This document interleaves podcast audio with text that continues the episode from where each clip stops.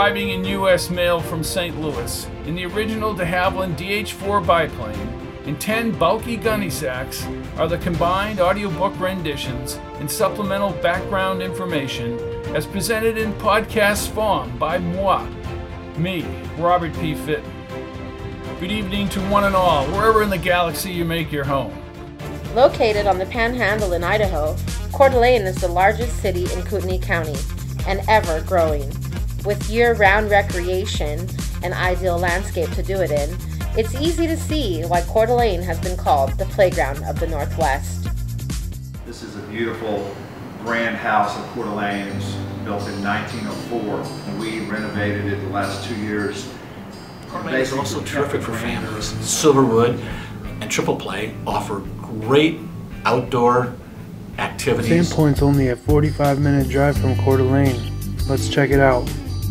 A multitude of properties here in North Idaho available for rent and for purchase, like this beautiful one I'm at right now on Lake Oreille. You can find us here in Sandpoint or at the top of Schweitzer Mountain.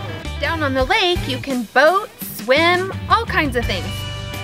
People go to where they're invited and come back to where they're well taken care of. Coeur d'Alene is an ideal destination for all travelers. I hope you like what you saw. We're a great community. Come on back, give us a visit. See you soon.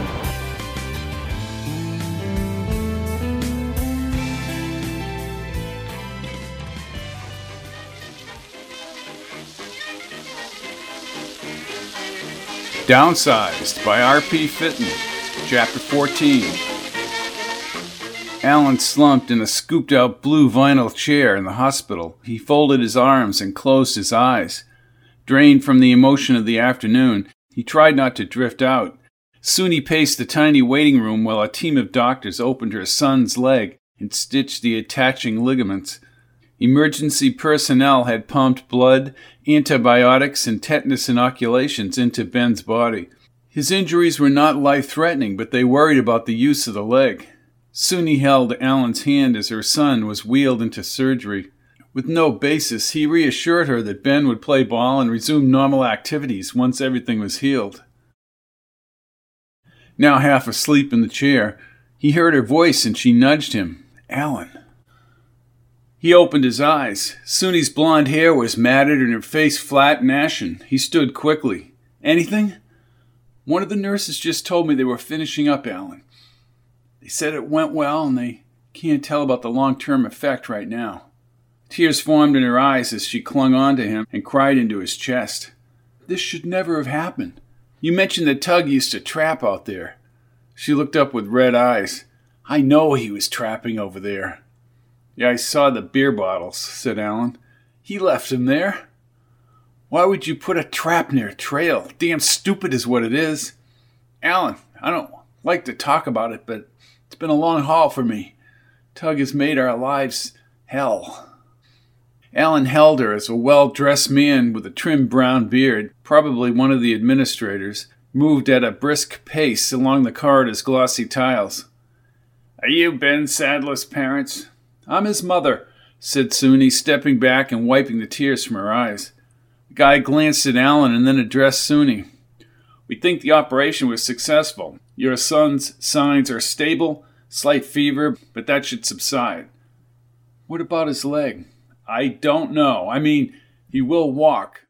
Once the cast is removed, a physical therapist can begin an exercise program. As things progress, we'll understand where he is as far as his range of motion and his leg strength. Can he come home tonight? asked Soonie. Yes. We've medicated him to dull the pain and have a prescription to last a few days, and then we'll wean him into an over the counter product. You should be able to see him within the hour. Thanks for all your help, said Alan, and the doctors. I'm just glad it wasn't worse. He shook their hands and headed back to the corridor. Alan cuddled Soonie into his chest again. He placed his hand over her hair as she locked her arms around the bright green jersey Kenny had given him back in the Jeep. His feelings for Soonie went beyond Ben's accident. Holding her generated a deep, warm security he hadn't sought, but must have been buried somewhere in his lost thoughts and needs. He sensed a mirror reflection of those same desires as she kept her arms around his chest. Not surprisingly, Tug's motorcycle was not parked in the driveway. Kenny helped Alan bring Ben, asleep on a special stretcher, up into his room, but Kenny shook his head all the way downstairs. A lot easier with the cast in the stretcher. Alan nodded and looked at the fresh case of brown beer bottles. Abel Brewing Company, matched to the bottles in the woods. Where is he? Tug? That boy upstairs almost lost his leg, and who knows what else could have happened because of that idiot. I tell you, Kenny, if you're here right now. Kenny pushed his lips together as if he wanted to say more. Listen, Alan, maybe this will be the final thing that gets Tug out of here. I don't think it's been a day at the beach for Soonie, has it? Alan headed for the sink and ran the tap. He cupped his hands and splashed the cool water across his tired face. Feel bad for Melba, too. She looked pretty upset. I've watched Tug slowly wear that lady down. Has anyone called her at Mrs. Hennessy's? Soonie did call her from the hospital. Alan wiped his face with a paper towel as Soonie, now changed to jeans and a sweater, moved down the stairs. How is he, Soonie? He's still asleep. He's okay. He's going to be okay. She looked toward the refrigerator. You guys want something to drink? No, I'm fine, said Kenny. Listen, we'll keep Amanda for the night. Thanks, Kenny, for all your help. Kenny shook his head and brushed the air with his hands. She quickly hugged him. You want to ride back to Nora Pillsbury's? asked Kenny. Well, I'm waiting for that drink, actually, said Alan. Oh, I'm sorry, said Soonie. Well, I need the walk. He shook Kenny's hand. Thanks for responding the way you did. Just followed orders there, Captain. Alan grinned as Soonie handed him a drink. Here's your drink, Captain. Kenny moved toward the kitchen door. I'll talk to you two tomorrow. I'm glad this day is over. Amen to that, said Alan. Kenny nodded and pushed the screen door. A few seconds later, the Jeep started and backed from the driveway. Alan drank the large glass of fruit juice as the sound of Kenny's Jeep faded. You were thirsty. Soonie took the glass and quickly refilled it. She handed the glass back to Alan. Thanks. No, Alan, thank you. Without your leadership out there, I just did what I had to do. Nobody needs accolades for that. Wrong. My boy might not have the use of his leg now if you hadn't acted the way you did. You can get me one of those little plastic trophies, you know, the kind you see in the stores. You can stick some platitude on the base. She moved toward him, but thank you, Alan. Ben will be waking up. I have to get Albert to fill that pain medication.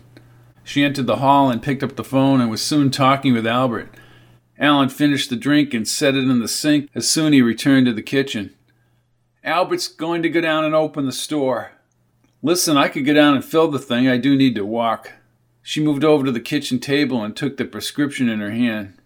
Albert has all the account numbers. Really, thanks, Alan. You want me to make you something to eat while you're down there? No, no, it's okay. She handed the prescription to him I'll be back. Promise? Promise. Alan stepped outside the drugstore and stood under the streetlight's warm glow. Albert locked the door. Above and beyond the call of duty, Albert. Oh, no, I just hope Ben's all right. He's a good kid. Well, hopefully we'll get that leg back in shape. My cousin is a physical therapist down in Cornerville. Let me talk to her. See what the recovery time might be. Thanks again, Albert. Any time. Albert bid him good night and trundled to his house behind the movie theater.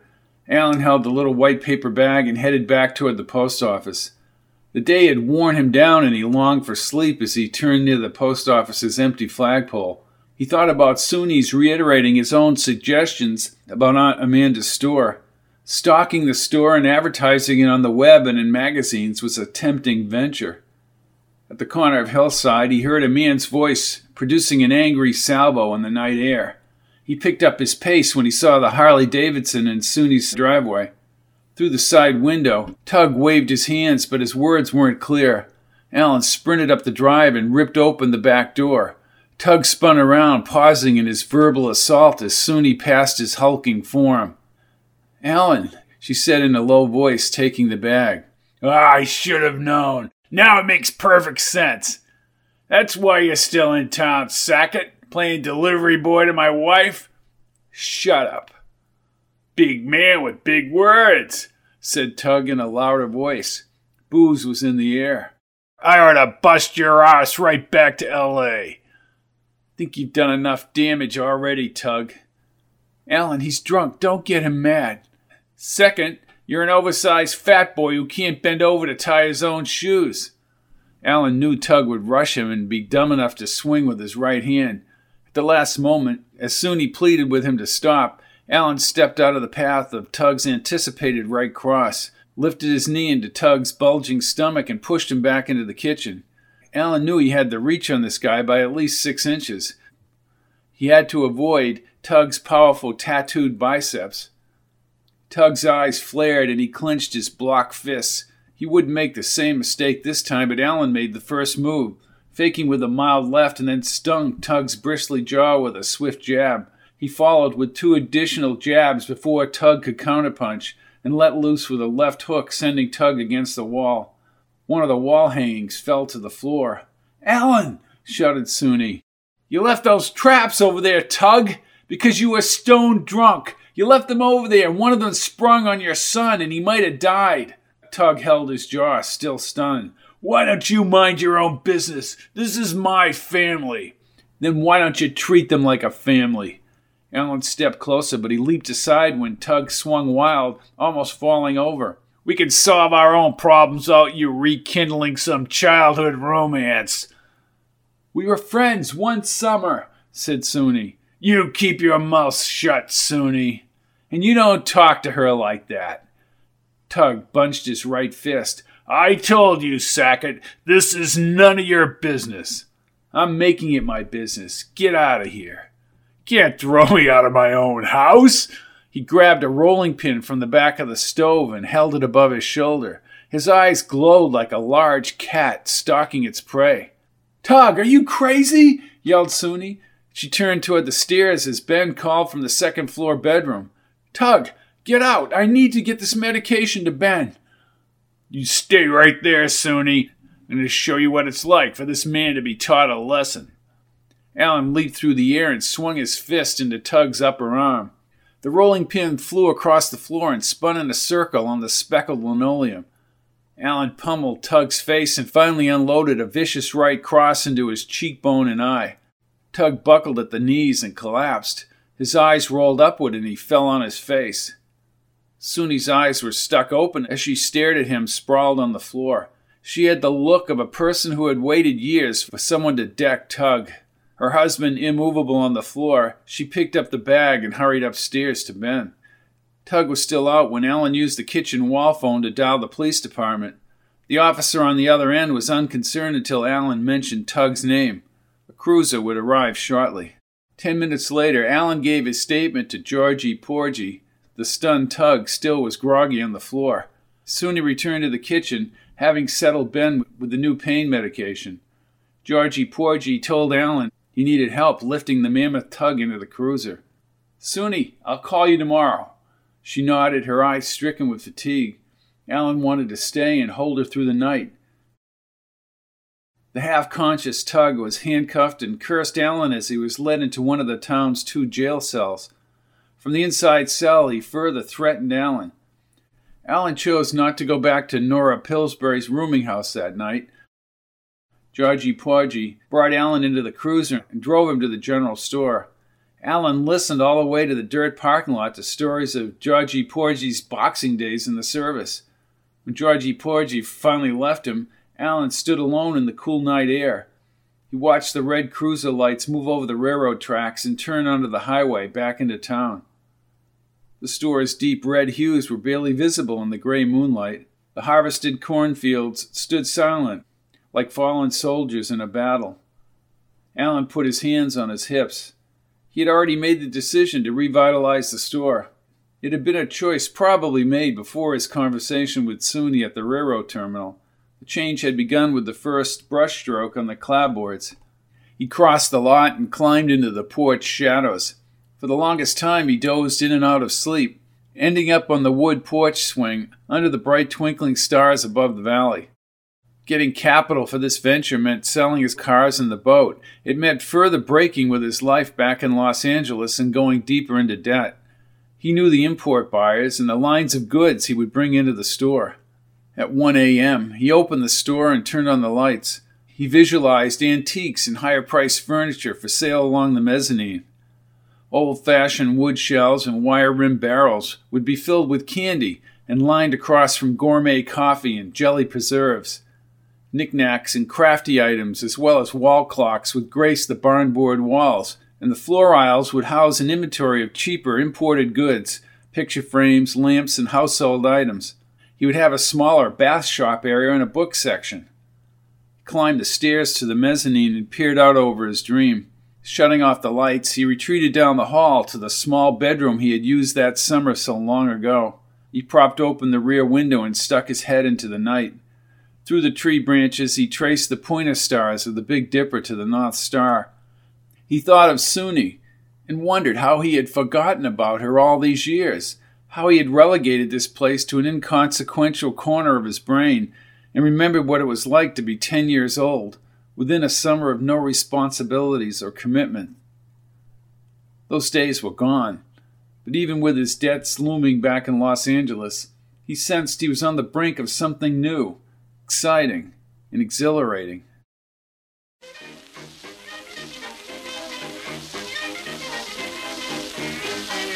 Downsized by R.P. Fitton, Chapter 15. Alan woke to a blazing October sun before Mrs. Hennessy arrived. As he lifted a box of old newspapers onto the substantial pile of junk accumulated on the dock, Mrs. Hennessy's old maroon Bonneville 500 slid into the rear parking lot. He checked his watch. In ten minutes, he'd call Nick Conti and set things in motion back in the city. Mrs. Hennessy, in a brightly flowered dress, carried her brown bag lunch. You're not going to sell the store. Now, how did you know that, Mrs. Hennessy? When you get to be my age, you begin knowing things you don't want to know. It's like your brain has acquired a new space, like a growth. Alan smiled. And how are you this morning, Mrs. Hennessy? Well, I'm fine, but the town is buzzing, Alan. Oh? She glanced down at the cuts on his knuckles. You're a hero. Me? Why? You saved Ben's life. I just brought him back. I didn't. She slowly climbed the dock steps. And you knocked out that loudmouth, obnoxious palooka on his fat tookus. Well, why she ever married him is beyond me. And everyone else in town. Alan waited for her to continue. She met him about fifteen years ago. He was thinner and stationed at the base south of Cornerville. He was real nice to her then. Folks say it's because the service kept him in line. They met at one of them dances out at the base. Soonie and her friends used to go down there. Shame. The only good things that came out of it were the kids. He just turned out to be no good. So how the hell are you going to make this store work, Alan? Well, I need some cash. I'm going to sell my cars and other things back in Los Angeles. They moved through the open bay door. Yep, I knew it. I knew the minute I saw you looking at those paint cans up in the loft. I still have a job once you fix this place up? Alan held her shoulder. Mrs. Hennessy, how can I find someone to replace you? Her brown eyes brightened behind her glasses. Oh, you're a charmer, Alan. You're just a charmer. She went out front. He sat on the edge of the roll top desk and dialed long distance to Nick's Los Angeles office. Every time he called the city, a complex series of connections on the old phone lines reminded him how far he was from his past life. Conti and Associates? Answered a new female voice. Alan Sackett, I'm calling for Nick Conti. The line clicked and he wondered if he was still connected. Less than half a minute later, the line clicked again. Nick was in the background on the transmission. Alan, thank God. The terseness in his voice made Alan's stomach flutter. What's the matter, Nick? dealt with, they're looking for you. You gave them the money for October, didn't you? Yes, that was taken care of, and they don't know my office is associated with your problems. I can't say I like my office being involved with these people at all. They cornered your friend Brian. He called me wanting to know where you are. Ellen, these people think you're going to leave them high and dry. No, I intend to pay back the loan. I will. I don't have to remind you how much you owe to these people and you have no means of generating income, do you? Was it my fault I got fired? Who cares whose fault it was? How are you going to pay them back? You can't keep rotating the loan money.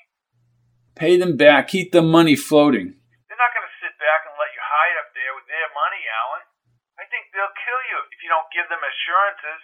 Pay them another 60 grand. The line was silent. Nick, do you hear me? Alan, where are you? In the United States. Your bills are starting to mount up with my office. I want you to sell the cars, the boats, everything. I need the power of attorney, and that's a good move. You can use that money to bring down what you owe to these creeps. Alan, linking up with them was a stupid move. I'm aware of that. I'll pay you what I owe you from the proceeds, but I need the rest of the money. You're kidding. Alan, you run up debts like I fill up trash in my dumpster. This is an investment, Nick. I'm in Barclay, Idaho. He shot out the phone number at the store. I came here to sell my aunt's store, but it turns out I'm going to fix it up and make it viable again. Why would you want to do that? Alan laughed and rolled his eyes. Nick, it's a real long story. Email me power of attorney. I will. Nick, it's imperative they don't know I'm up here. As far as I'm concerned, Alan Sackett has fallen off the face of the earth. Look, you do what you want with the money, but don't let small town illusions get to you. Find a job and work your way out of this. Alan looked out the window as one of the farm machines mowed through the remaining cornfield, cutting down the rest of the stalks. He stared at the highway, along the lake, and the behemoth cotton clouds above the mountains. Whether it's an illusion or real, Nick, I'm not going to let it go. During the day, as Alan emptied out the upper loft, Mrs. Hennessy constantly interrupted him with phone calls from people around town. Word of his confrontation with Tug made him a local celebrity. Even Georgie Porgy, calling from the police cruiser, reinforced his actions. Alan placed a call to Soonie mid morning, but grew concerned when the line continued to ring. Alan! shouted Mrs. Hennessy up front. Alan leaned toward the opening. Soonie's driving in! He set down the receiver and rushed out front. Mrs. Hennessy looked away and smiled as he passed the counter. Mrs. Hennessy, get those thoughts right out of your head. She likes you, Alan. She always has. Alan smiled as he opened the screen door. Soonie's blue truck bounced over the tracks. Alan ran over to the truck and peered in the window. Ben, wearing a teal baseball cap and holding a pair of wood crutches within a mass of couch pillows, waved at Alan. You got a new residence here? asked Soonie from the open window as she cut the engine. The dust swirled behind the truck. Alan half smiled as she opened the door. How is he? Better. Hey, Benji. Despite the circles under his puffy eyes, Ben managed to smile. We caught a bucket full of fish, didn't we, Alan? Yeah, too bad we couldn't eat them. I bet they're pretty ripe by now. Maybe we can go again sometime, if you promise to stay in the boat. I'm just glad you're all right, Benji. He looked at Soonie, her arms crossed over her bright jersey. You okay? She nodded and motioned him around the truck. I'll be right back, Ben. Alan, Tug is making trouble. From jail? He's threatening through his attorney to throw us all out of the house. Alan shook his head. He can't do that. Oh, yes, he can. The house is in his name. He used his savings when he was in the Air Force to buy the house. We never put my name on it. He could evict us. What's the matter with that guy? Have Charlie McGowan working on a restraining order and something that can keep us in the house at least temporarily. Where's Tug now? Out. Cornerville. I'm afraid for the kids. Amanda and Mom are at the store. He'd be a damn fool to try anything with the kids. If he's drunk, he would. Have McGowan get the order and then try and prevent Tug from selling the house. He's just trying to get cash from us. He knows all that. Listen, forget about Tug for a few minutes. You want to see what I've done? Sure, let's go back and help Ben down. Alan climbed into the pickup and guided Ben off the truck bed. Using his crutches, Ben navigated well in the parking lot. Alan and Soonie followed him up the front stairs, but Ben was already inside talking to Mrs. Hennessy. Soonie, I called my lawyer in Los Angeles this morning.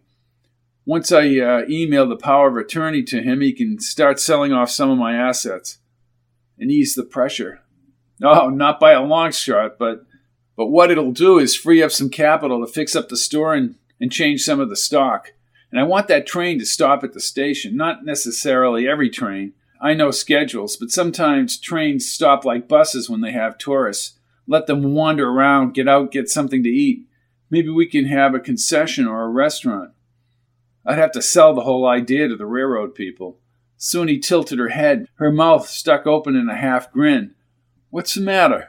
He realized he had not released her hands and did so abruptly. Come on, Alan, let's go inside. So you need a food area. Alan nodded as he opened the screen door. I don't think it would be that expensive, Soonie. It's like bringing in horses to the trough. Get these tourists some liquid and stuff in some feed. Yeah. Ben turned at the counter, balancing his crutches without touching the ground. Alan, look at this. We have an acrobat there, Soonie. Be careful, Ben. You got a lot of healing to do. You really fixing this place up, Alan? Why, you want to work here? What'll I do?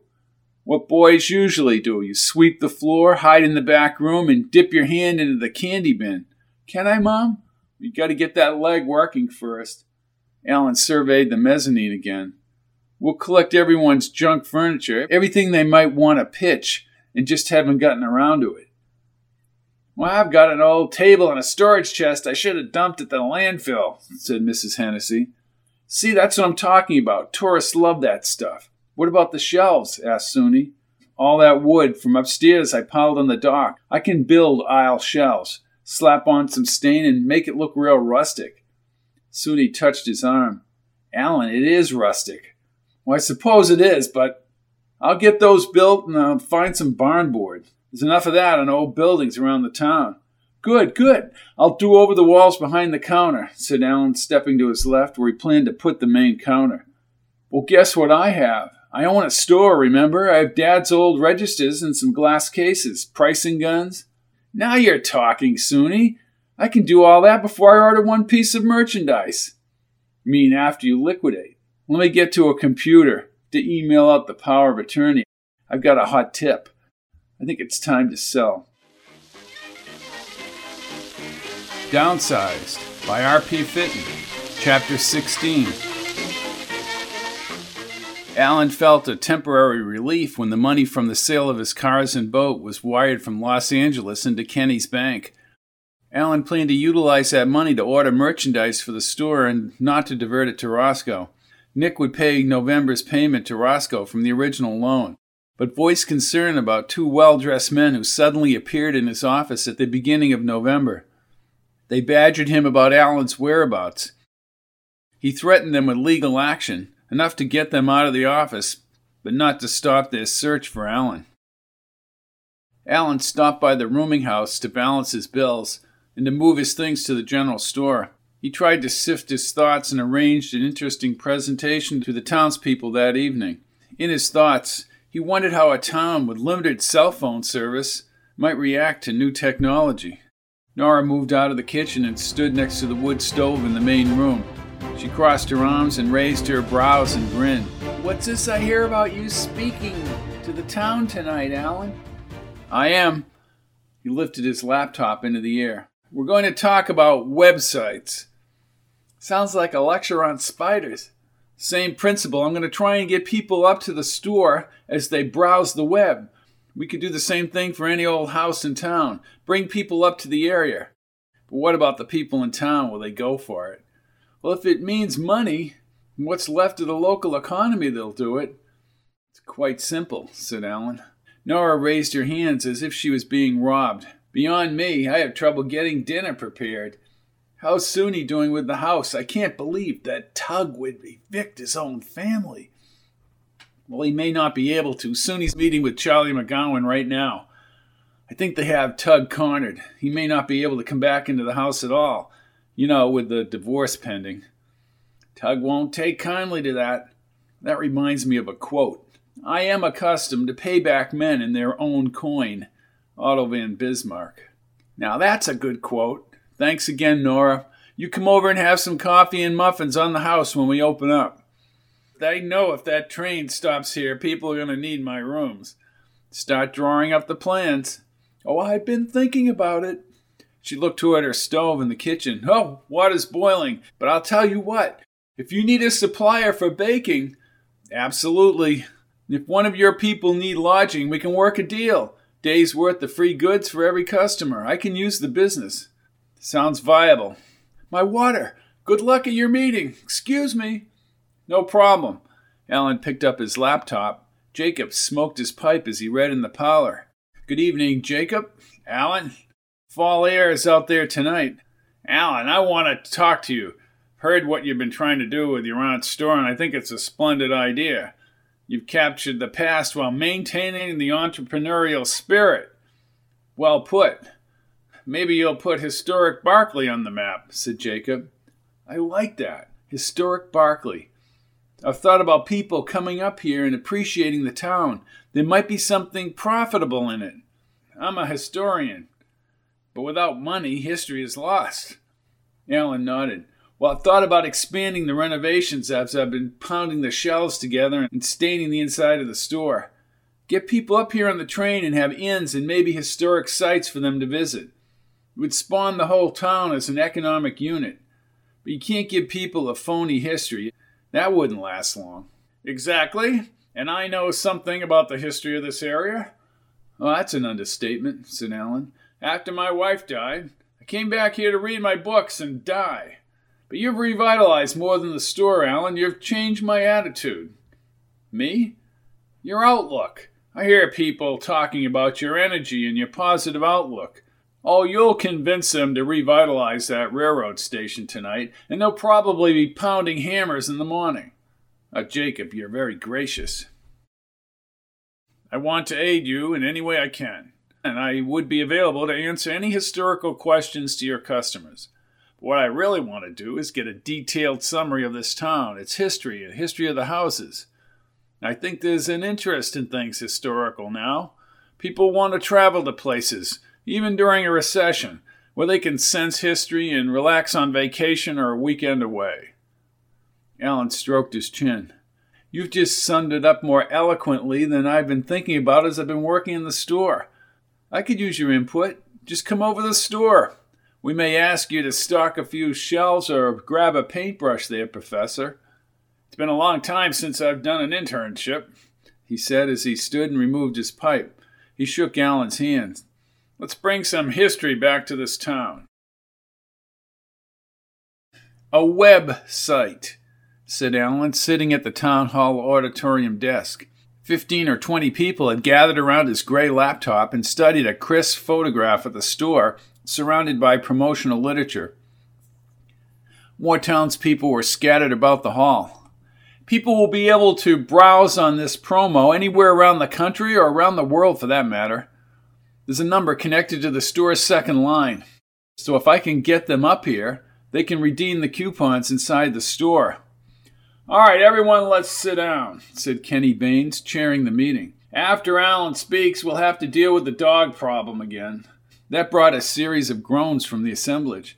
There's a whole pack of dogs running wild in back of town hall.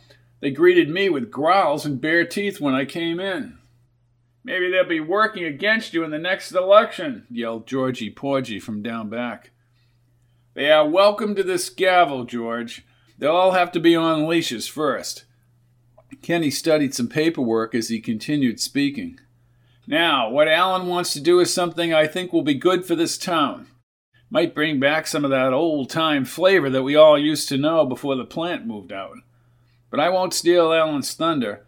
I'll let him explain what he wants to do and how somebody sitting in Honolulu can stare at his ad inside their computer. The old and the new meet.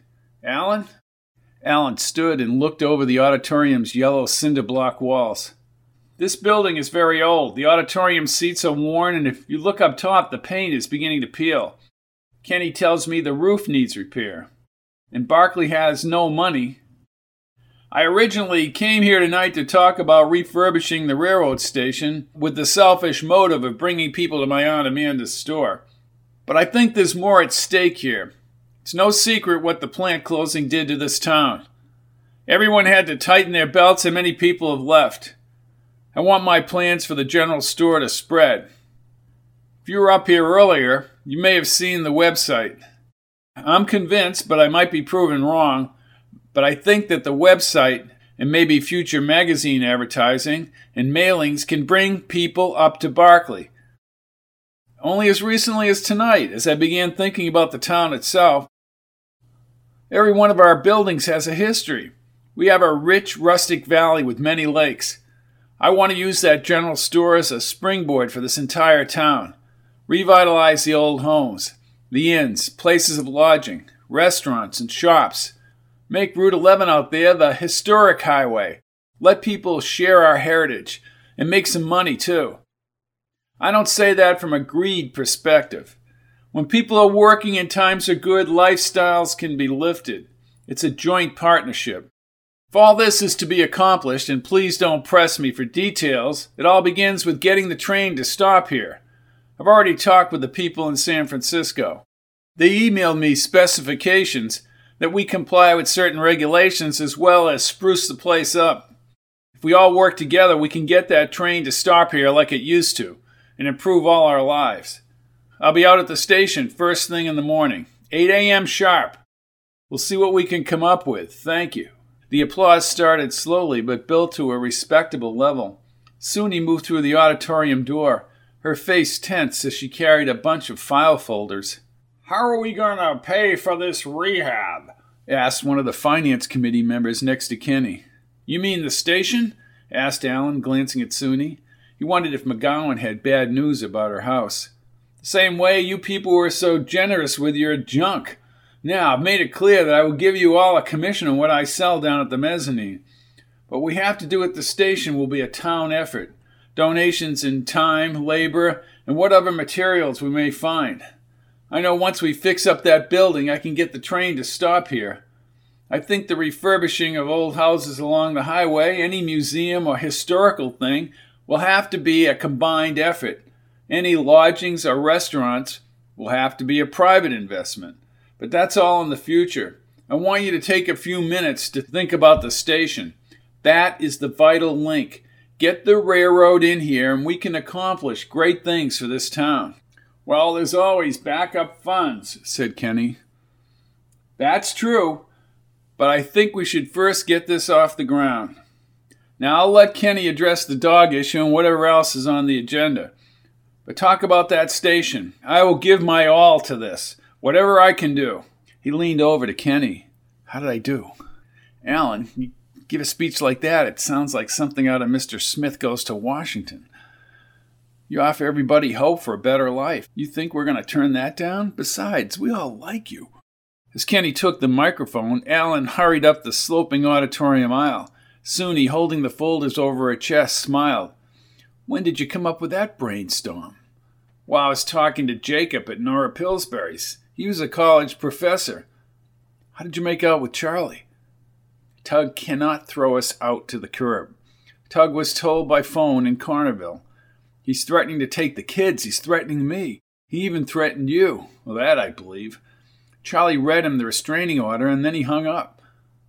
I got Mom and the kids at Mrs. Hennessy's house. Maybe he'll just fade away. I don't know. Oh, I meant to tell you, Mrs. Hennessy said that Gorelick Trucking called. The import shipment from Los Angeles is arriving tomorrow, and UPS called. The wall clocks will be here too. Tomorrow morning, the website goes live. Told Mrs. Hennessy to answer all calls and take down information. She already bought a new pad of yellow line paper. Alan nodded. Well, we'll store it as a customer base on a disk and follow up. He stared down front, knowing he was staking everything into this venture. But more than that, he was chancing his reputation in the town. When are you going to start the rehab? Morning. I have to get Ben off to school, but then I'll join you after I open up the store. Alan put his arm around her. And don't worry about Tug. I think he'll be gone real soon. Downsized by R.P. Fitton, Chapter 17. With notebook in hand, Alan walked down the dirt lane in the early morning chill. Back on the dock, he had organized all the materials donated to rehabbing the station. He zipped up his jacket. The autumn light covered the decaying station's broken red tile roof across the highway. Replacing those exact tiles would be difficult, and the extent of leakage was unknown.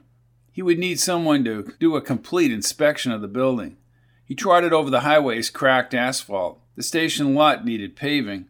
In his mind, he imagined the train approaching from the south and emptying a fresh carload of passengers. Porters would appear and whisk off cartloads of suitcases and luggage. Maybe a restaurant would thrive near the station. Couples, families, and a wide variety of people would revel in the brochure's description of historic Barclay, Idaho, and they would have made reservation in one of the town's numerous motels or inns. But on this morning he was alone, and his sandy footsteps echoed against the dirty stucco walls. He checked his watch. In another twenty minutes everyone would arrive, and they would talk about the future. At the entrance he pulled back the plywood, and the nails made a dragging sound. He ripped the sheet from the door and cast it onto the cement, raising the dust. Hints of an oak varnish smell, once so prevalent, drifted through the morning air. Kids had lit fires on the floor, but portions of the glossy wood reflected the outside light. He strayed past the ticket counter's brass bars as the cooler air trickled in from outside. The heavy oak benches were gone, but new ones were easily constructed or even bought. On the phone, the railroad people had told him that station accessibility to everyone was necessary. That meant ramps outside and a few minor changes inside. Regulations existed so people would be brought far enough back from the train. Alan smiled, wondering how some regulation written in faraway Washington would stop someone up here from walking across the path of an oncoming train. A cracked plastic Coke sign hung lopsided on the pitted wall below thick green glass panels, and the rollaway cover, pulled down after hours, remained intact. He eyed his watch again, crossed the room, and pushed on the window plywood. He dislodged the piece and sent it sailing into the parking lot, revealing a wonderful view of the mountains and the abandoned plant in the distance. Daylight altered the dreary interior, bringing forth details on the oak woodwork and the faded paint sign on the plaster. He gazed upward at the fans below the wood buttress ceiling. Water damage was not as extensive as he had thought. With the proper amount of labor and materials, he might have this place ready in a month. Through the window opening, a car motor reverberated in the parking lot and across the empty walls. The engine was cut as he walked across the station. Someone shut a car door and a cherry tobacco pipe aroma drifted inside. Jacob, wearing a wide brim hat, carried a green satchel as he moved into the opening. I see the renovation has commenced. Well, good morning, Professor. You're here bright and early. I thought it might be a good idea to bring some original plans and photographs of the station. How'd you get that? The library, young man. I copied some pages from a few books. There are extensive collections and actual photos in the library. This station is over a hundred years old. Really? Asked Alan as he looked back toward town. He checked his digital watch again. It was built one year after the Silver Strike, the Osborns and the Gatlins. They hired an architect out of Boise and brought in materials from around the world. Barclay was going to be the Mecca of the West, till they realized the vein wasn't as extensive as they thought. The station was built, and many of those who made their money built houses along the highway and the lake. When people died off in the 1920s and 30s, many of the kids left. The houses were not well maintained. The war really kept the area alive. Army used the lake for landing troops. They even paid for repairs to this station. They housed some of the upper personnel in the original homes. After the war, things were like they are now until the plant came in in 1953. For many decades, this place did well, and you know the rest. I heard you gave a short speech last night, Alan. I heard it. It was concise, very good. Alan smiled and enjoyed the professor's critique. Well, I believed in what I was saying, but I had nothing to back it up. But maybe we can revitalize this place. I know from a historic point of view there is something to offer. You have the business instincts, Alan. I can feel it, Jacob. I know it will work. People want a bond with the past. They want to feel like they're linked with it. They want to escape from their everyday pressures and monotony. Yeah, I think it will work. He stepped outside and crossed his arms and looked at the mountains. And I think our volunteers have deserted us. Oh, it's only 8:15, Alan. Give him time. Things move differently up here. You know that. I heard your website goes online today. You should start hearing some rumbling about your store. I sure hope so. I have a lot riding on this.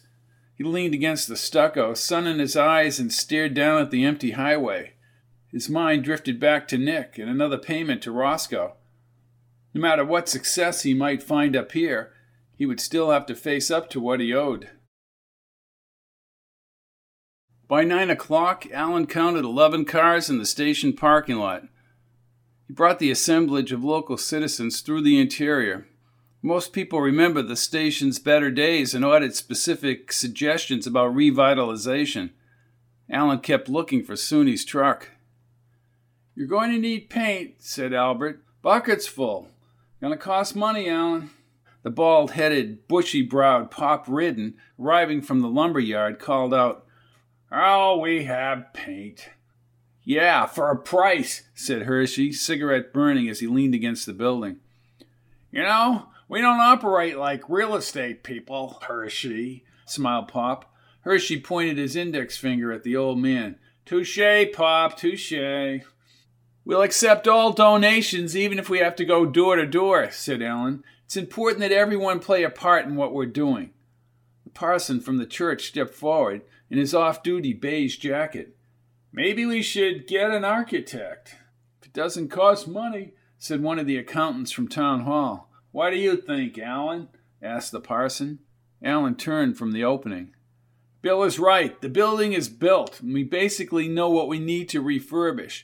We might want to start making a list of what we need to do and what we need donated or purchased. I can do that, said Bill. Good. That'll get us organized. Mrs. Hennessy waved her arms and crossed the highway like a running duck. Alan stepped through the opening. Excuse me. Alan! The sun hit his face. What is it, Mrs. Hennessy? Alan, the house! The house! What house? He reached her at the edge of the highway and held her shoulders. What are you talking about, Mrs. Hennessy? Soonie's house! It's on fire! A cold sheet enveloped his skin, and he thought about Tug. She all right? Is Ben and Amanda? They're all at my house. A small plume of gray smoke arose above the hills back toward town. I need to use your car, Mrs. Hennessy. Yes, yes. The key is in my pocketbook under the counter. Thank you he said, sprinting back to the store. He jumped onto the porch. Soonie would have to endure watching all her belongings enveloped in the inferno. He quickly pulled out Mrs. Hennessy's pocketbook, dug out the car keys, and shot out the back door. He pushed the Bonneville's engine all the way up the highway and ran the red light at the fork in the road. Cars ahead blocked the street after the post office turn. Alan pulled to the side of the road, leaped out, and started along the sidewalk. Red and amber lights, like a dance hall strobe, spun on the neighborhood houses, and three fire trucks were positioned near the orange fire plugs. Black hoses dissected the street. A good sized crowd had gathered, but he did not see Soonie. Firefighters, clad in heavy brown coats and yellow firemen's helmets, gripped the hoses and sprayed prodigious amounts of gushing water toward the darker smoke pouring from the upper windows. Their radios snapped, and darting men in heavy coats shouted out orders. Soonie stood rigid, arms crossed and face unflinching. Within the long line of people, Melba, Ben, and Amanda faced the flames. Soonie turned slowly and her face tightened as Alan moved forward. Are you all right, Soonie? She nodded and hugged him. He did it. I know he did it. Alan looked back at the fire shooting through the kitchen windows. They said it was something in the kitchen, but we haven't been in there. Thank God we were all at Mrs. Hennessy's house. Where is he? asked Alan. She shook her head. Oh, I'm sure he's long gone. All our things are in there, Allen. Alan walked with his arm around her back toward the others. He tried to reassure Melba. Amanda and Ben both held him. Listen, they've got it under control. They got it in time. The charred shingles and the darkened windows, still continuously doused by water, indicated irreparable damage. Alan was more confused and angry at Tug's capacity for revenge, and he sensed, despite the tragedy, Tug might have fled the area. But if it was proved that he was involved in setting the fire, warrants would be issued for his arrest. Alan, I need to send the kids above the store today if I could. Sure, you do whatever you need to do, Soonie, whatever you want me to do. I think that a bright flash of orange light preceded an ear deafening blast from the kitchen, and the rear quarter of the house was ripped apart, sending debris across the road. Everyone dove for cover. Seconds later, the back of the house collapsed inward. Sparks, embers, and more debris sprung upward. He held Soonie but sprang forward and rushed across the street. In the confusion on the side lawn, he saw two men fallen, half conscious, and another against a tree. Someone pointed toward the rubble where the back porch had stood only seconds before. Tommy Baines is under that porch. Tom is under that porch. Smoke spewed rapidly, almost horizontal now, as the whole house crackled. Alan wrapped his arms in his jacket and held it up against the intense heat. Soonie yelled from the street as he crawled on his stomach across the lawn. In the dim haze, he first saw the black boots. He grabbed Tom's ankles, coughing as he yanked against the weight of the collapsed porch. From his stomach, he was not getting the proper leverage, and as his clothes heated from the fire, he knew he would have to stand within the smoke and make one attempt to pull the firefighter out. With his hand firmly grasped around Tom's ankles, Alan breathed in the air, stood, and propped his body as he brought Tom back. Someone else appeared to his left, and they dragged Tom out of the smoke and onto the front lawn. Alan fell back onto the lawn, gagging as more firefighters rushed to Tom. A man offered Alan oxygen, but he pushed them back. He felt Soonie's hand on his shoulders as he sat near the hose. The fireman quickly lifted Tom onto a stretcher and carried him to the firehouse van. The other men were back at the hoses, again dousing the debris, but the mysterious explosion in the kitchen had destroyed the house. Downsized by R.P. Fitton, Chapter 18. Albert waited on a customer back at the pharmacy counter as Alan finished his sandwich and held a warm coffee cup in his hands. He lifted the liquid to his lips as Soonie crossed Main Street from Benson's. The wind blew back her blonde hair. She looked pale and drained. Alan stood at the counter and then went over and opened the front door. Soonie. She nodded her head and pushed her thin lips together. The kids are over the store with Mrs. Hennessy. Cornerville police called. Tug left Cornerville this morning. He, he told everyone in the bar last night that he was going to burn down the house, but nobody believed him. When he's drunk, he's always mouthing off. God, I never thought he'd go this far. He wanted us dead. They found the remains of our grill's propane tank in the kitchen. He put it in there, Alan, so it would blow up. They'll find him, Soonie. How far can he get? Not far enough. How are the kids taking all this? She shook her head. I think the kids are fine. My mother is scared to death. He's going to come back. He won't come back. Believe me, Tug is gone. Alan escorted her to one of the stools. Albert returned from the pharmacy counter and poured some coffee for Soonie. And don't go putting change on the counter. Thanks, Albert. She drank the hot coffee. Just what the doctor ordered. Anything I can do? He asked, glancing at the new customer at the end of the counter. You let me know. Thank you. Listen, Soonie, why don't you take some time off? asked Alan. I have to run the store this afternoon, Alan. I'll run the store. No, no need to. No, I need to get away. Maybe close up the A frame for the season. I can get my thoughts together. She put her forehead against his propped arm and closed her eyes. Alan held her other hand as she spoke. I have to go through the remains all the kids' pictures, everything we own. I mean what I said about running the store. Go over to the general store, head upstairs, relax, and sleep. Do whatever you have to do. Will you really watch the store? Sure. I'd enjoy it. She reached in her jeans pocket and handed him the store key. Then she embraced him and kept her arms around him. Thank you, Helen. Thank you for everything. You'll rebuild. She stood and shook her head. I don't know. I don't know if I want to rebuild. You don't have to decide today. Alan stood and took her arm. Come on, let's get over to the general store. Be with your kids, and your mother needs you. Alan waved at Albert as they stepped into the cooler air. She unlocked the clothing store. She brought him through the smell of new children's clothes up front, mumbled something about what was on sale, but then she stood dazed as she walked through a small stockroom toward her truck in the parking lot. You sure you want to do this? I can shut the store down. Soonie, get some rest. I'll be by later. Hopefully, I'll have people calling about the website. She nodded and started the truck.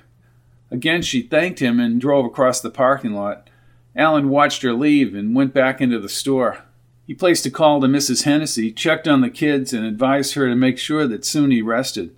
Then he sat at Benson's front counter.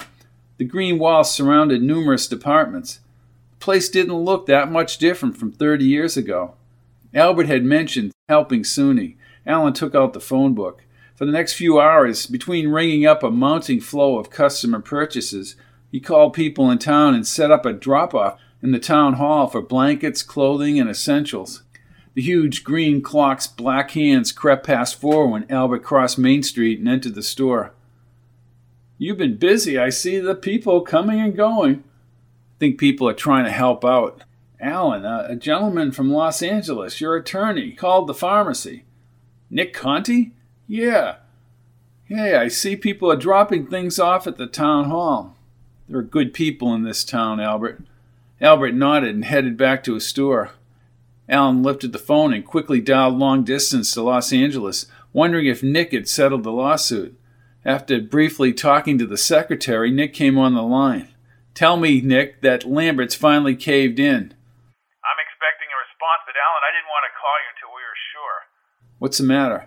Well, it may be nothing, but uh, but things might have been looked at or even copied. I don't understand, Nick. Someone broke into this office last night. It appeared they went through your file. I really don't know for sure, neither do the cops.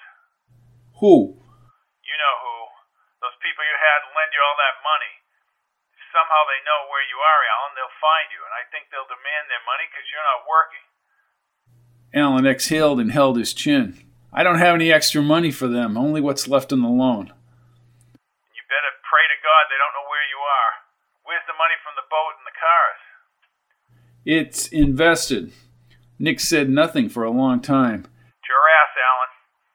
If anything breaks in the lawsuit, I'll call the general store or the drugstore. Good luck. You're going to need it.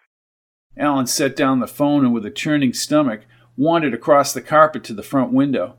Darkness had fallen rapidly over the mountains and hills. His stomach pains only exacerbated the encroaching feeling that Roscoe might eventually figure out where he had fled. Even if the general store turned a profit, it would take years to pay back the loan. Maybe the thieves in Nick's office only found peripheral information and would not locate him. He shut down the lights to Benson's and locked the front door. His only concern now was getting supplies to Soonie back at the general store. Kenny Baines drove a large dump truck filled with the afternoon purchases from Benson's, as well as bags of other supplies, down the highway toward the general store. Several times he thanked Alan for helping save Tom. I didn't know bank presidents could drive a truck, said Alan, unzipping his coat. Kenny ground the gears when he shifted the truck. We can't. I'm worried about Tug, Kenny. You know, sorry they lost the house, but if it means Tug being out of her life, he never treated her well. I'm glad you told her we're on our way over. Hey, we're talking attempted murder. Never thought he'd try anything like that, said Kenny, signaling right for the general store. Mrs. Hennessy reports no phone calls concerning the website. I don't think we have to worry about changing the rustic character of the area. It's only the first day. You can check if anybody's browsed, right? Yeah, if there are no hits on the site, I might as well put the for sale sign back up. The large truck rumbled over the tracks and down the dirt road. Around the back of the store, Alan hopped from the cab and guided Kenny back toward the dock. The truck inched diagonally to the concrete edge. Alan scurried up the stairs and opened the back door before flipping on the outside lights. He lifted the huge bay door along the track. He heard Soonie's voice in the store as other lights came on. Alan? She walked forward with her arms folded. Kenny had already set the boxes on the dock. What the compliments of the people of Barclay? She raised her hands to her mouth and slowly moved forward. I don't believe it.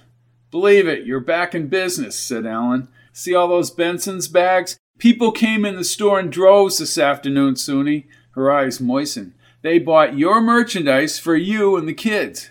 This is unbelievable. Kenny nudged his side. Don't just stand there, Alan. Come on. Think I'm being commandeered into service. Alan escorted Kenny into the store. He turned briefly. The pyramid of donations filled the back room near the bay door. Kenny looked around the fully stocked general store. Alan, I can't believe what you've done here. The smaller impulse items are down here. They moved along the packed shelves. Kenny held some wooden kitchen utensils. You have unique things here, Alan. How did you know how to buy all this? All those years at Lambert's gave me a few connections. And you have your gourmet coffees near the counter. Kenny smelled the packages. Almond, you aren't giving this stuff away. Well, I don't want this to be a discount store. I want quality and service. They reached the unfinished counter to the right. People are going to be able to eat over here. No big restaurant. You just get off the train, shop, and get a bite to eat. And upstairs, your clocks and furniture, antiques. Alan motioned him up the stairs to the mezzanine. All of it will be listed on the site, and maybe a catalog later. If you want certain items, you can order them by mail or on the net. Smart. And when they come in, they sign the guest book, but all the names and addresses go into a database so we can contact them later. And all this without a loan? Well, I sold off some things, said Alan, leaning on the wood railing. Nick's phone call still bothered him. All that money lingered like an invisible growing cancer. As long as he had anonymity up here, he could keep paying Roscoe. But the store would not provide enough money, and he would reach a point where he couldn't make the monthly payment. Soonie appeared in the residence doorway at the end of the mezzanine. Coffee and sandwiches. I have to get back. Jill's probably wondering where I am. Kenny, have a cup of coffee, will you? Alan looked back into the store. Not only did he worry about Tug, the ever present fear of Roscoe somehow driving into town and placing a gun to his head. Alan! Alan managed to smile but shut off the lights. I'm coming, I'm coming. Ben watched TV on the sofa. Hey, Alan. Benji, you behaving yourself? Are we going to be living here? Staying here, said Soonie quickly as she brought the coffee cups to the table. A full plate of roast beef sandwiches and chips were positioned on the table. Where's Amanda? asked Alan. In the bedroom, and Mrs. Hennessy left you a note. Oh, Mrs. Hennessy never fails to put in writing what she's been unavailable to tell me. He looked toward the closed bedroom door. Excuse me. Not saying anything, Alan. She won't eat. Alan nodded and slowly turned the doorknob. Amanda stared out the window. He closed the door and took a few steps into the bedroom. Amanda, you want something to eat? She slowly shook her head. When I was ten years old, this room was my room one summer. I used to look out that window for hours. Amanda kept her back toward him. My own father tried to kill us. Yes, he did. Do you know how that feels? No, I don't. I need to see a psychiatrist or be on medication. Alan moved the chair next to her and sat down. Listen, I can't feel the pain of what Tug did, nor do I have any idea what it means to lose your house. But I do know something about life. She turned, the tears streaking down her cheeks. I need help. Therapy. Alan shook his head and held her hand. What you need is time, Amanda. Time to heal. You could spend the next hundred years talking to some guy who claims he has all the answers to problems in your life. Maybe you'd luck out and get somebody good, but Amanda, the only answers come from inside you. He wiped her cheeks with his hand. My friends, everyone in town, they must think, who cares what they think? There's more to you as a person than the opinions of people who have nothing better to do than to sit in judgment. You're going to come out of this, and so is your mother and brother. He'll be back. You don't know my father. No. He may be a lot of things, but I don't think he's stupid. He's not going to hang around, Barclay. He's long gone. I hope so. She threw her arms around him. Alan held her and caught sight of Soonie in the doorway. He winked and faced Amanda. Come on, you need something to eat. Okay. Thanks, Alan, she said, hugging him again. The kids were asleep for a half an hour and the TV news had just ended. Alan brought Soonie a glass of orange juice at the table. Alan, thank you for what you said to Amanda and for everything else. All in a day's work, he said, scooping up Mrs. Hennessy's note from the counter. Oh no. What's the matter? No calls about the website. That doesn't work. I'm sunk. One thing I've noticed about you since you came back you always come up with a million alternatives. You're not sunk. Alan pictured Roscoe in the Hollywood Boulevard coffee shop at two in the morning. Soonie, I owe money. It's only money. Alan nodded. Telling Soonie about Roscoe would accomplish nothing. Are you going to rebuild? No, I don't think we will. Plus, the place was in his name. It's pretty complicated. Alan sipped on the juice. You could always live on the island. I wish I could. It's getting nippy out. I'll have to go over and close that A frame down for the winter. You need help? Yeah, I was going over this weekend. Another expedition to the island. Kenny can drive the boat this time. She said nothing as she faced him. No, Alan, it's just you and me. A quick tinge swept across his stomach as he finished the juice. He looked across the table into her bright green eyes and, and curly hair. In many ways, she was still the girl he knew from that summer. Either I have this weird school kid crush on you or I'm falling in love with you. Oh, you're in love with me, all right. What? You were in love with me when we were on the island. As a matter of fact, Alan, you were in love with me at the train station when you talked about fixing up the store. She rounded the table. As she slowly slid her arms around him, her warm lips sent tingles over his body. Her verdant eyes linked into his mind as they broke. I knew this might happen when Charlie McGowan told everybody you were getting the store. And the first day you were back, I was in the store and I turned around. I saw you again, Alan, after all those years. There were so many feelings, and I don't know why either.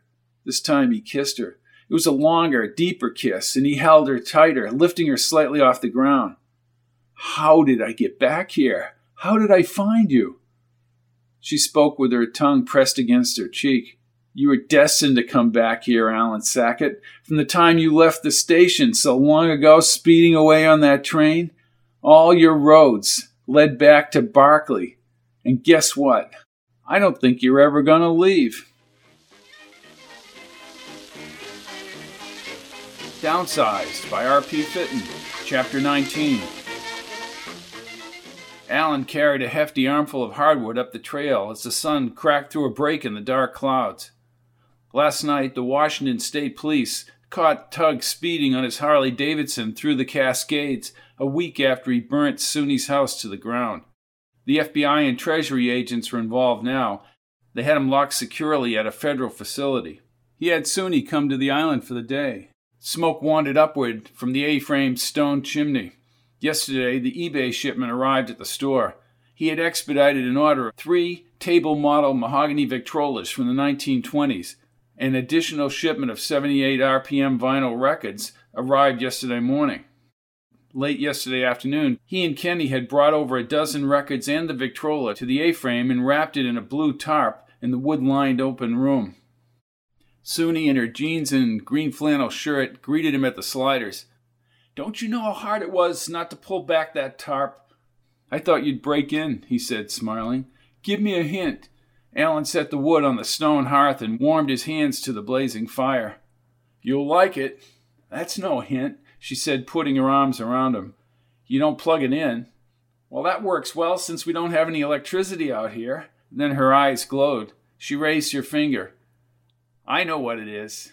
No, you don't. Oh, yes, I do, Alan Sackett. Alan moved over to the tarp. Well, even though you say you know, you'll have to close your eyes. I can do that. He moved one of the folding chairs in front of the tarp and tapped the seat. She sat down and smiled. Your eyes? She closed her eyes and smiled.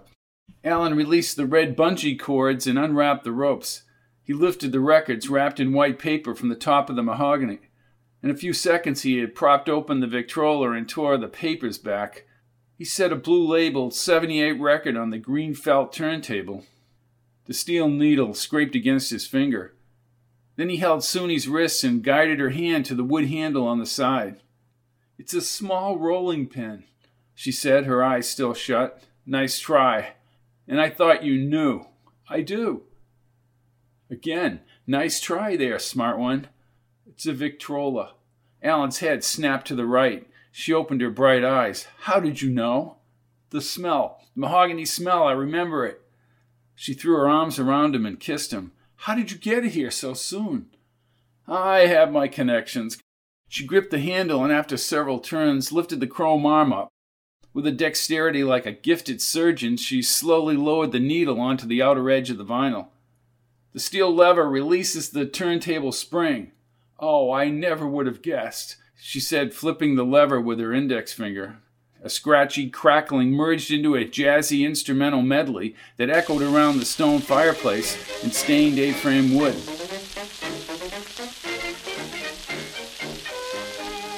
He took her hand and they faced each other. Then they danced across the wood floorboards and the braided rug. He swung her in front of the lake sliders and brought it across the floor in front of the fire. Brought her in closer, pressing her warm frame against his chest. As the record spun and played out, he kissed her and they fell to the rug in front of the fireplace.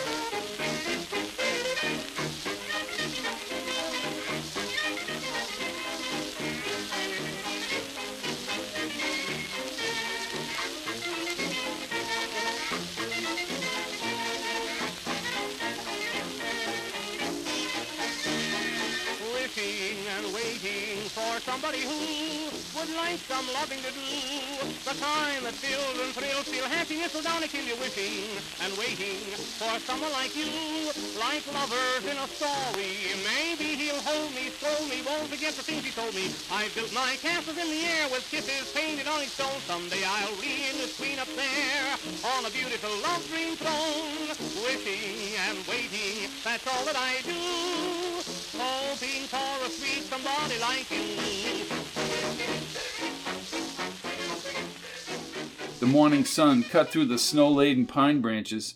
Across the smooth lake, smoke rose into the blue sky from chimneys and furnaces in snow covered Barclay. In front of the sparkling fire, Soonie looked him in the eye. You ever wonder how those little things in your life are like pivotal points? Things we don't even realize at the time. You mean like me coming up here that summer? Sort of. Or if I hadn't gone down to Connerville to a dance where I met Tug. You're right, little things every day that send your life slowly marching in a different direction. I know, she said, it doesn't take much to alter your life. Sometimes there's no turning back. There's always turning back if people have the guts to do it. But first, you have to acknowledge where you are in your life, and that's a very difficult thing to do. She kissed him again. Alan Sackett, you never should have left here. I wish I hadn't. But at 10 years old, Soonie, I wasn't about to move to Idaho, unless Aunt Amanda adopted me. She did me. I was very close to her. She was born on Christmas Day during the Second World War, above the old grocery store. It's not there anymore. She met Uncle Ned. Her license ran out and she was at the DMV. Ned was there to register his truck. On that day, that very day, he lived in Connerville. It changed everything. We wouldn't be here now. Alan nodded. How many of those pivotal points take place every day? Lots. Your people came up here during the silver strike. You told me that summer that you owned a silver mine. Did I say that? I thought you did, and I thought I would marry you and be rich. She lay back on the sheet and laughed. I didn't know that. True. But then I figured my baseball card collection would make me rich. Let me tell you something, Alan Sackett. The most important thing was the mystery of that mine and having the baseball card collection. Just like on Amanda's store, it's not the money. Oh? Nope, and you can't even see it. You talk money, but there's so much more to you, Alan. I think you know me more than I know myself. I do. Alan grinned and mulled over what she had just said. What about your family? How did they come out here? My great granddad, Benson, he came out here because of the silver strike from New York, near Rochester. Grandmother worked in Gatlin's home as a maid, scrubbing and cleaning. Mother remembered her helping her do the floors. Granddad started looking for silver, but ended up selling prospector's clothing. His first shop was near where the movie theater is now. I heard that theater still runs cartoons before the main feature. We need to go to the movies. I think that's a possibility. He put his arm around her and she leaned her head on his shoulder. As he thought about Roscoe, he closed his eyes and tightened his brow. Paying back the money seemed increasingly difficult, and in time they might find him in Barclay. Soon he stared at him when he opened his eyes. The store still bothering you? Three hits on the World Wide Web, no phone calls. No hits, no runs, no errors. Alan grinned and shook his head. And here we are. Your house is in ruins. My investment is failing. But you know what? No, what? I don't care. Soonie smiled. That sounds like the name of a 1920 song. I have Victrolas for the store and some more vinyl records. Great, and you'll have your railroad station. Last week, volunteers weatherproofed the place. It's starting to look like a station again. And with that stuff you got people to donate, they'll have it done in no time. And then maybe you and Jacob can convince everyone to turn Barclay into a historic tourist mecca. Alan stared across the lake and the glistening shore. It all depends on the general store and the station. I have to convince people to come all the way up here to Barclay, Idaho. Alan, you're the guy.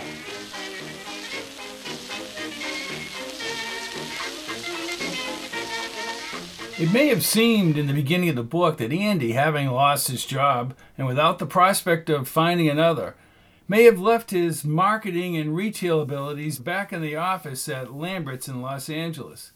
Taking his aunt's store and revitalizing it allows him to draw from experience and intuition to form something new and vital. Right along by his side is Soonie, and that's when Tug decides to strike with a fiery fury it ain't over till it's over, folks, because Roscoe isn't going to let his money go unpaid. I'm Robert P. Fitton, getting ready for the final episode next time of Downsized, a novel of possibility, Mr. Sackett. Good evening.